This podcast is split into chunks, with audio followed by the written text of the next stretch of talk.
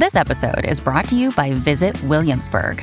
In Williamsburg, Virginia, there's never too much of a good thing. Whether you're a foodie, a golfer, a history buff, a shopaholic, an outdoor enthusiast, or a thrill seeker, you'll find what you came for here and more. So ask yourself, what is it you want? Discover Williamsburg and plan your trip at visitwilliamsburg.com. Another day is here, and you're ready for it. What to wear? Check. Breakfast, lunch, and dinner? Check. Planning for what's next and how to save for it? That's where Bank of America can help. For your financial to-dos, Bank of America has experts ready to help get you closer to your goals. Get started at one of our local financial centers or 24-7 in our mobile banking app. Find a location near you at bankofamerica.com slash talk to us. What would you like the power to do? Mobile banking requires downloading the app and is only available for select devices. Message and data rates may apply. Bank of America and a member FDIC.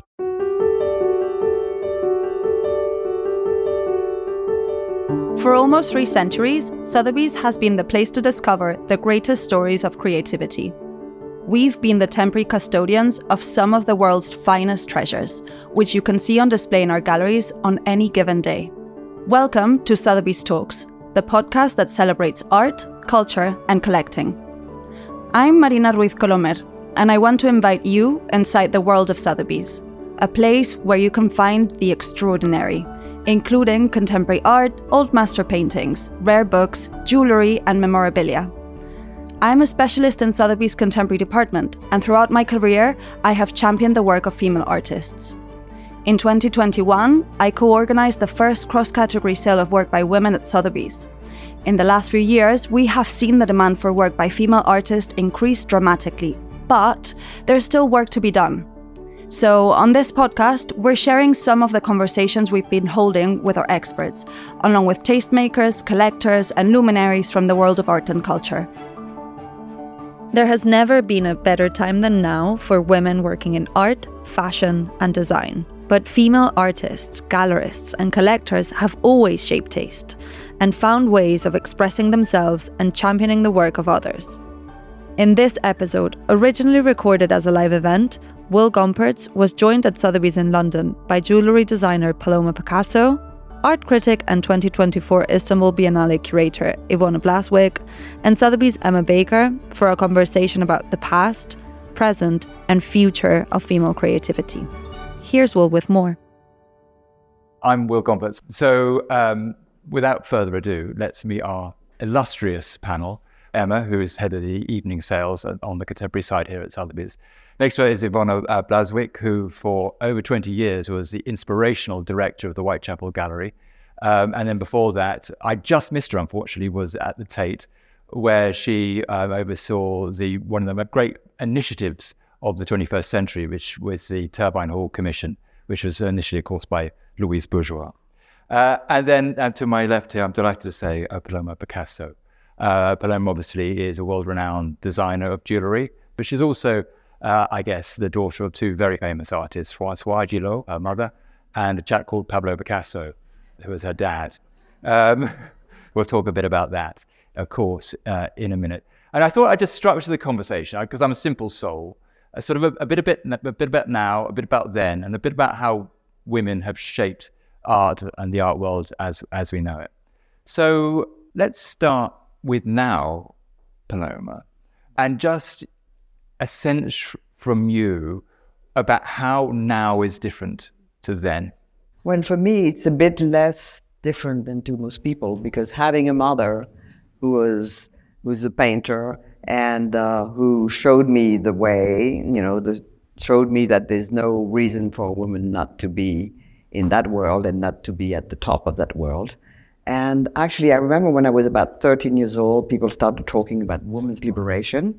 And I thought, what are they talking about? What do they want? Of course, I had in front of my eyes what people, uh, and women especially, were hoping for. So I, I, was a bit ahead of my time thanks to my mother.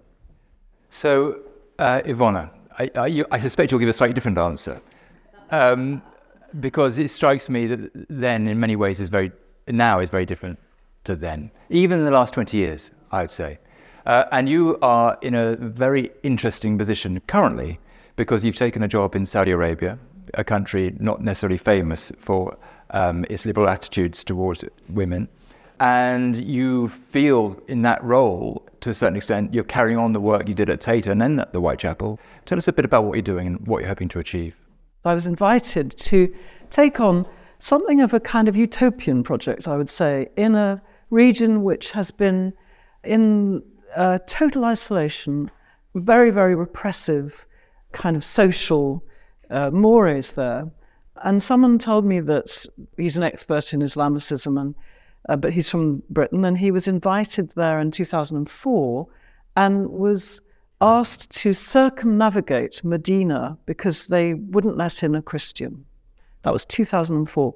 So, over the last few years, there's been a, a really radical change, I would say, in all sorts of aspects of the society in this kingdom, which has been uh, very, very removed from the world in many ways.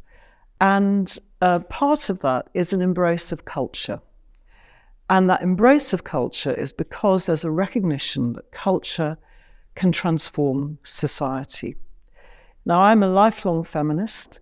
One of my proudest moments was founding the Max Mara Art Prize for Women at the Whitechapel Gallery in 2007 with Luigi Maramotti, the chief executive of Max Mara. And we're very proud of that prize because uh, over the years we've been able to support emerging female artists and bring them onto the world stage. So, knowing that was my background, I, I was interested to, to be invited. And when I came, I said, Well, I'll be looking in every aspect for gender parity, uh, not only in the kind of artists that we're commissioning, but also in my colleagues. And they said, We agree.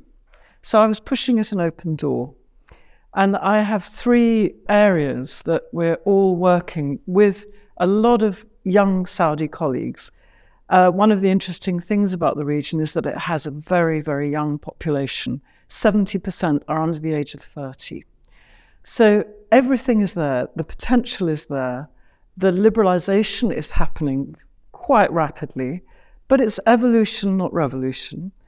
And we're working in an astonishingly beautiful place called Al Ula, which is just south of Petra in Jordan. It's a continuation of the great Nabatean kingdom of 500 BCE, ravishingly beautiful. I have to say, I'm a desert groupie, uh, but I've never been to a place quite as beautiful as this. And in this area called Al Ula, we are commissioning land art. We have 65 square kilometers dedicated to these land art commissions. Uh, we're building a museum and we're building several collections. So it's incredibly exciting. And for young people, it's transformative on every level, uh, not only in their freedoms, uh, basically the dissolution of what was essentially gender apartheid, and in the potential of what art and culture can do for them. Um, I'm going to ask you the same question just about the nowness, because there's definitely a nowness, uh, you know, and, and what's about particularly the art of women, but also uh, the art of um, people of colour coming to the forefront who have hitherto been suppressed quite clearly. But just because of the subject, let's focus on, on female artists. And it seems extraordinary. I mean, it's fantastic. I mean, Katy Hessel, who is a wonderful person, wrote this extraordinary book and a terrific book called uh, The Story of Art Without Men, which is sort of a, a riff on Gombrich's story of art, but taking the men out and, and, and putting in um, women instead. And then Jennifer Higgie and Palette in the Mirror. Uh, and it just seems weird, doesn't it, in, in 2022 or 2023, that these are sort of seen as revolutionary publications. Yeah. I mean, this isn't, it's not a secret, right? No. So, so what's, what's been happening and why is it changing now? I feel like it's been bubbling away for quite a few years now, especially since I've been um, at Sotheby's. It's, I've noticed that over the last decade, there's been a real sort of energy and a real momentum towards shining a spotlight on female artists, women creativity, and just the underrepresentation. And there has been, you know, the question of sort of the price gap between men and women artists and and what, what's happening now. But um, yeah, I, I, think that's definitely something that is taking taking on momentum or has taken on huge momentum. And I think as these things have been in the project in the pipeline for some time, you know, these books, you know, Katy's book, Jennifer, Jennifer's books, and these amazing exhibitions, like they take years to plan, you know. So I feel like they're coming together and they're coming out as a result of, of years of work and years of thought behind it.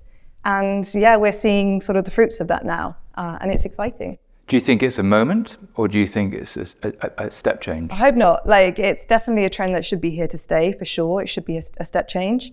Um, I think there's always going to be a disparity between sort of the more historical male artist and sort of their peers of the time, and we could talk about that a bit later as well. But like, yeah, I think I think it's it's an, it's a really wonderful time to be talking about it now. Well, Paloma, that's a very good cue to talk about historical male artists and their peers at the time, which captures both your your mother and your your father. So let's spin back. I mean, your mother now is 102, I think, 101, 101 still, uh, born in 1921, and uh, when she was 20, well, she in 1943 she she met your dad. He was in his 60s and they had this 10, 11 year relationship of which yes. you are the product, um, and your brother. And, and it was obviously, you know, it's talked a lot about the relationship, but let's talk a little bit about the art and what that meant specifically for your mother, because the, the, you know the, the argument has often been made that her art was, you know, in a way secondary and she was overwhelmed by Picasso, but I don't think that's necessarily the truth. What's your recollection, uh, both growing up with, with both around you, but and then latterly just talking to your mother about that relationship and how and the impact it had on her her art? Uh, well, I think she was. I mean, of course, there's always a permeability with two artists live together, mm. but she tried maybe more than him not to be influenced by him, whereas maybe he was influenced by her. Here's you. Yeah, this is me. This is a great painting. It's a fabulous painting, yeah. And do you remember? I remember actually uh, because I can't remember how I got the plumes, the, the ostrich plumes. And then for some reason, my mother found it should wear them. And I only played guitar for like two, three months. Uh, I was not good. At least I'm glad there's some proof that I did play guitar. Yeah, forever. You'll look cool forever. yeah. yeah. And it's a beautiful painting. I mean, I, I think it's a fabulous painting. Man. There's one funny story that I can say about this painting too is that actually I was the underbidder. I didn't get the painting. but so I was very. It was the first time that I was bidding on something, and I was very nervous. So so finally, I I let go, and the sale goes to somebody else, and then I call her, and so and I say, you know, this is so exciting. The painting went for over a million, and blah blah. And so my mother said, "What should I worry that, you know, should I care that somebody's paying more than a million for it? I mean, I value my own work right. by myself. I don't need to have, you know, dollar signs on it. And then the next painting you did buy. I did. my regret. Yeah, so tell, t- tell, it, tell us a little bit, bit about this painting. So this one was done in London, actually. She did live in London for about five years. And uh, so it was the 60s, fashionable uh, eccentric, and um, that's a really nice painting. So didn't get the first one, but I got it, please. And again, do you remember posing for it? Yes. No, I actually usually didn't pose ah. either from my father or my mother. Okay, and I mean it's quite quite strange, isn't it, that both your father and your mother are depicting you? Yes. Did you have a favorite? Oh, there was one painting which I actually got. Um, which had an impression on me when I was a child, which was it's a portrait of me on a red carpet with black dots, and it's a very big painting. And uh, and so through my life, the red and black have been my colors, and I've always wondered was it because of the carpet? Is this is this a painting by your mum or your dad? Oh, my father. Ah, Iwona, let's just go back. Um, let's go back to I guess the 1950s. And just thinking about that show you've, you've put on at the Whitechapel, which is looking at the abstract expressionists, so famous for being macho in a way. That's, that's a narrative we've heard. All downtown, all doing their thing. And you're presenting a different story. Mm-hmm. Yes, so in the late 1940s, partly because there were a lot of emigres in New York, there was this surge of a purely abstract form of painting, abstract and gestural, and it came to be known as action painting. And at the time of its genesis, I would say there were almost equal numbers of men and women involved in this new experimental kind of painting. And if you remember, of course, they'd just come out of the Second World War, which had affected everybody. It was a world war. So some of the artists that we have included come from China, from Korea, from uh, Poland, I mean, literally all over the world. All of them had in some way been impacted by war. uh, a Japanese artist who was in an internment camp in America. So, coming out of that horror, the chaos, the darkness, the trauma of that, this kind of painting offered a new horizon, a new tomorrow. There was the huge influence of dance, people like Martha Graham, for example, of performance, um, and also of existentialism. Jean Paul Sartre was incredibly fashionable, and there is a story that he came to New York and gave this talk, which got a standing ovation, despite the fact he was speaking in his native French and no one understood him. No one actually spoke French. But there we are. It was uh, that was the prevailing philosophy of the time, and so this expression of self became known as abstract expressionism. And yet, so these women like Lee Krasner, Helen Frankenthaler, huge number of different practitioners, Betty Parsons, here's the Krasner, Elaine de Kooning, and others, were they had galleries, they had exhibitions, they had museum shows, and yet by 1970, in their own lifetimes, as they were still hugely active, they disappeared. It's absolutely staggering. And one example of that is a book published by Irving Sandler, who was a kind of gallerist critic. And it's called The Triumph of American Art The Story of Abstract Expressionism. And in that thick volume, there is not one single female artist, except as a footnote. Elaine de Kooning appears on a tiny, tiny nine point uh, footnote and it says Elaine de Kooning, wife of Willem de Kooning, brackets, also a painter. Who knew? So this happened not just in New York, and it happened globally because it was a global phenomena. So action gesture paint, our exhibition at the Whitechapel Gallery, um, tells a different story. And I can tell you there is no special pleading. Every one of these artists had a unique voice, was expressing something very distinct according also to locale. We have a wonderful artist called Lea Nikel who's based in Israel. We have another artist who comes from Lebanon. We, it really is a global story, and yet it's distinctive. So, what is it that happened for all these women? Why was it that curators, people like me, critics, and collectors abandoned them? And that is the big conundrum. I think there's a PhD to be written there. But let's, let's, let's be absolutely clear about this, Ivana, because there was that big Krasner show, wasn't it, at the Barbican a couple of years ago, which was, again, sort of enlightening. What, what a career, what, a, what an artist. So, to be absolutely clear, from your point of view, that the female abstract expressionists, the, the, the artists you've just been speaking about, are at exactly the same level, or maybe even a smidgen above well, one or two actually pipped those male artists at the post. So uh, Janet Sobel, for example, started drip painting uh, several years before Pollock. So, you know, that, that is interesting, is that the formal experimentation that they were doing preceded some of the artists who have become celebrated subsequently.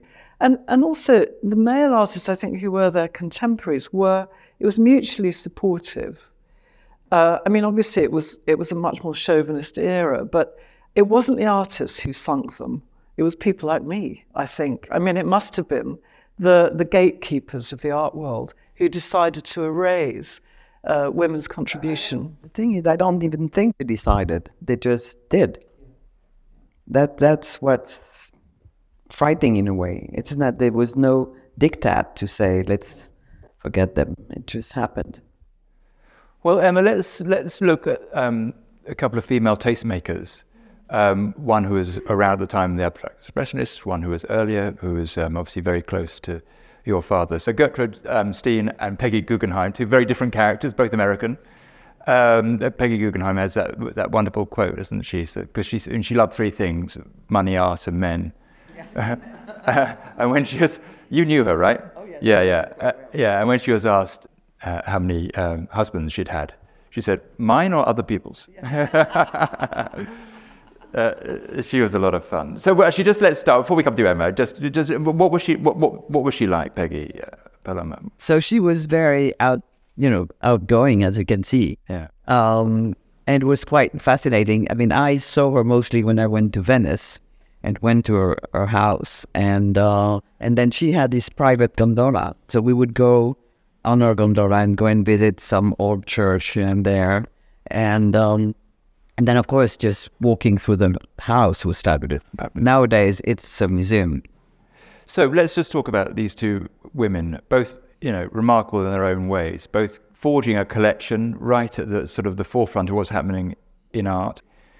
So here we have two magnificent women putting together collections, but they're part of the story of not collecting female artists, right? Yeah, exactly. And I think there are there are a number of really important female tastemakers and collectors throughout the 20th century who have these really key positions in shaping the cultural landscape that we see today. Like Gertrude Stein, her collection was incredible. Um, and the the salons that she had were just so instrumental, I think, in, in sort of in Paris at the time in the avant-garde, and obviously Peggy Guggenheim, huge, huge influence, amazing collection, just incredible foresight in terms of who she collected.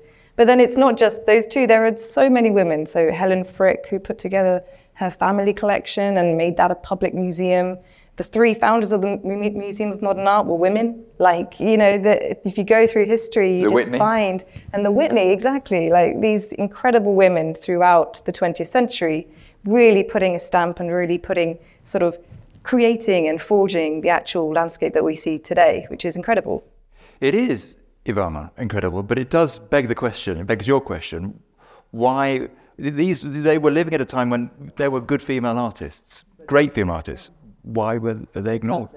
Yeah, why?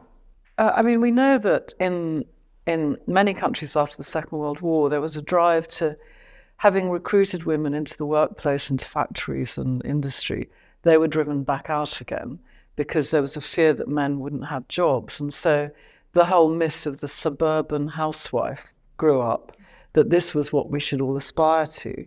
You know, there are other big sociopolitical forces going on here it's interesting that one key figure, Betty Parsons, she was both a great painter and a gallerist. So, you know, there were people within the infrastructure who wanted to, to make that kind of support. Uh, but I think we have to look at bigger social trends, at the economies, at also the rise, perhaps in the 1980s, of this super powered capitalist um, economy, which was based on masters of the universe, you know, the whole rhetoric around money. And that that and development was equated with machismo. You know, so there are all sorts of strange aspects of our culture if we stand back and look at it historically, which all feature in feed into this. And what happened, I think, was by the 1970s, women feminists then started finding all the, all the tributaries of work from which they weren't excluded photography, performance, uh, video art, all of these different fields where they were pioneers.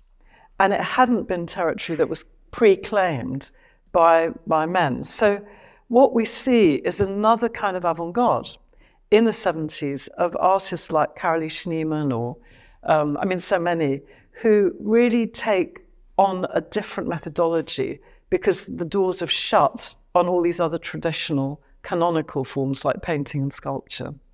I think it's it's really interesting how you know things swing back and forth, and uh, the minute we advance, then we realize that we're losing ground again. And so, but I think this new movement, I, I think, is really here to stay. I really believe that. Yeah, I mean, it's interesting, isn't it? Because it's not as if people haven't been knocking at the door. I mean, you think the Guerrilla Girls have been around a long time. Linda Nochlin wrote that essay, Why There Are No Great Women Artists, what, in 69? Uh, 70s, I think, yeah. 70s, yeah. 70s. You know, um, and so it's, it, you know, it's not a surprise. Oh, hello, guys. You know, there are some females in the room as well. And, and yet we got to a period in, in, you know, just 20 years ago where most collections, most major museums were just showing male artists time and time and time again with the occasional anomaly. And then when it came to the permanent connections, it was almost entirely male and almost entirely white. So, so what has changed, Emma? Why now? Because it does feel like a moment. It does feel like a reckoning. It does feel like we're not going to go back again. I, th- I think the culture we live in now is just, you know, the new generation, Generation Z. They're just very sort of centered on these issues. You know, they're important issues: issues of gender, issues of race, equality, these are the issues of our time. And I think that's why it feels like there is a reckoning because there are voices that should be heard. And in its and they're powerful voices. And I think now is the time for, for us to be really questioning these parts of our history where, or generally history where women have gone unheard and work has gone unseen. Paloma, I just wanted to ask you a question about living in that household and growing up in that household with two artists. Right. What, what, was it? What was it like? Did you realize you were in an extraordinary position? Yes, I mean I, I could not not realize, but my father was uh, would allow me. I was a very quiet little child, so my father would allow me to stay next to him where he painted, and he would give me paper and pencils so that I could do my own things on my own right. But my mother, who was maybe thinking more of our education, and she thought Claude and I would end up hating art she was obsessed with that because she, so you know every everybody's always talking to them about becoming painters when they grow up and all of this.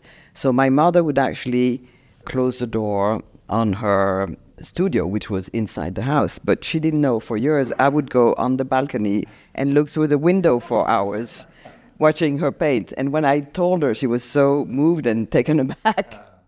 Uh, did you? Did you, was, was your father more uh, enthusiastic about you becoming an artist? Um, I don't think we really talked about it in this way. But when I was, I think, something like nine or ten years old, uh, I decided I would make copies of things that were at home. So I copied a Picasso, a Matisse, and a Tom and Jerry. and so I made those three drawings, and then I went up to my father and said, "So, what do you think of this?" And he said, "Oh, I'm not going to tell you. It's up to you to know whether it's good or not." I'm not going to tell you whether it's good or not. You have to find those answers on your own. Mm. So that is a very grown-up answer. Yeah. Um, and what was your reply? There was nothing I could reply. I just had to keep on doing, you know, fake Picassos.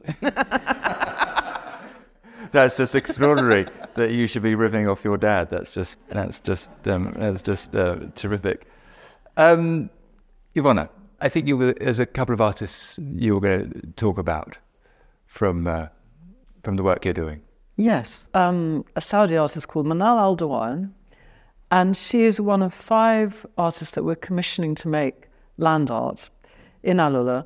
Her work will be alongside Agnes Denes, Michael Heizer, who's just opened the largest sculpture in the world, uh, Ahmed Mater, who's also a Saudi artist, and James Turrell. I don't know if you know his work, but I think he has promised. Um, so, what is very interesting, I think, is to have the same commitment and level of, of investment in realizing a work by a rising and very vocal Saudi feminist artist as someone like Turrell, who's world famous and, you know, in his now in his 80s. And she's someone who, if you look at her work, she's very much drawing on a vernacular, which is almost disappearing in the Gulf, actually. And as we go to places like the United Arab Emirates and so forth, you see these massive developments, great you know, towers of steel and glass rising everywhere. And what Manal is doing, I think, is going back to a time when materiality, weaving, clay, all of these handmade crafts, she's, she's kind of retrieving them, I think, but also looking at the role of women within them. I think going back to what you were saying about the auction house, about the changing environment, I think what we always need to remember is that it's an ecosystem. And we have to have parity at every stage of that ecosystem. So it's uh, encouraging girls to take up art at school and to go to art school. It's making it easier for them to get studio space, to live and work, to be able to do their work through perhaps residencies and so forth. It's then you need the laboratory spaces where artists test things out you also need the, com- the commercial side of things. You do. Artists need to eat and pay the rent, and it helps to have a gallery. Excuse me. And for many years, you'd look at gallery lists and there'd be no women among any of the stables. And that has really changed oh. dramatically. Hugely, yeah. Um, and it's exciting to see it, you know, across all the great galleries that we have in London, around the world at last we're seeing almost equal numbers of men and women totally, in yeah. their lists. And then we also have to see women in the museums. We have to see them in the public realm, in Kunsthalle spaces like the Serpentine or like Whitechapel Gallery, but at Tate. And Tate actually has been very, very, I think, really uh, fantastic over the last two decades in addressing that imbalance. Yeah, a lot of that's with Frances, isn't it? Um, Paloma, we have you here. You are an artist in your own right. You're a designer. Uh, we have some images of the work you've created. Could you just talk us through some of your some of your pieces? I guess because I'm the daughter of two painters, colors are extremely important for me. And here in the design, you can see how the color, um, the play with color, is key to my jewelry. And um, because I like color, I like a lot of it. So I like big stones, which is a bit of a problem sometimes because, of course, it costs a lot more than the small ones. but um, so when I design, I of course don't think of the value of the stones. I mean, what I think is you know the impact of the shape and the, the colors and how they interplay together. Is is it when you are designing and you design a lot for Tiffany? When you are designing, is there anything from your either your mother's or your father's process that you have learned that you've adopted in your own creative process? Well, actually, because yes, especially my father. I mean, this is you know such a huge name, and that I knew from being a child that people would say, "Oh, that looks like your father." So I thought the one thing, whenever I do something that vaguely reminds me of my father or my mother, I say, "Uh-uh, no way," I go the other way. so it's it's yeah, it's like a big fear, you know, to be referenced to them directly. Um, that I have to find my own path and is that is um, that why you went into designing jewelry as opposed to any of the other? I suppose, but my father also did jewelry. Did. I mean, he did everything. it's, it's, very hard to escape him. yes, but so is, that, is, that, is that what it's always felt like? yeah, but in a good way. I mean, I, I never resented him for being who he was, or or the you know the space that he had in in our world. I'm very. I know I'm extremely fortunate to have been able to live, you know, next to him to see him create. I mean, with the one thing that always fascinated me is that he could go from you know maybe having lunch to working in a matter of seconds. Uh, I know that if I go from one stage to the other, I have to like I twist around. I don't know. I do a million things before I can actually concentrate in doing design. But with him, it was like from a second to the other. He was like completely immersed in his work in a second. And if you interrupted him when he was working? I didn't interrupt him. no, but he would, yeah, I don't think. He would have been sweet and just said, you know, shut up. but, uh, but he was, I think also he, he was very much taken by the innocence and the enthusiasm of children. So, and he always said that, you know, that was this kind of state that he would like to reach himself. Yes, that's fantastic. And when, with your, with your mother, um, when you know when you discuss your work with her, is she in, is she enthusiastic? Is she supportive? Yeah, but I actually don't discuss. Do you not? No. Do you not give her the odd piece? Well, you know, I, I told you the story about my, my three drawing that I showed my father. After that, I said, okay, I'm on my own. uh, is that the is that yeah. the view you took? So you really don't discuss your work with your mum no. at all? Oh, okay. I mean, she has some jewelry that apparently she enjoys, but and with both, I mean, both, I mean, notwithstanding their particular styles, both both of your parents were pushing what art could be and should be. They're asking lots of questions. Do you have that same instinct when you're making your work? Yes. Well, I knew that. I mean, the reason why I'm designing jewelry is that jewelry is something that somebody wears. So I'm I'm catering to somebody whom I may not know. I mean, I'm catering to myself usually. I'm usually designing things that I would like to wear myself. Yeah. And yet, I remember many years ago, I once said I'd done a drawing with a stone that was pale blue and pale pink. And I thought that's not my style. So I said, well, once in a while, I work for the blonde who's sleeping inside of me. We've all got one of those, Paloma. Um, well, we'll work towards that. But while we're doing that, could, um, could we all give a very warm thank you? Emma Baker, Iwona Blazwick, Paloma Picasso, everybody for coming along, the whole team.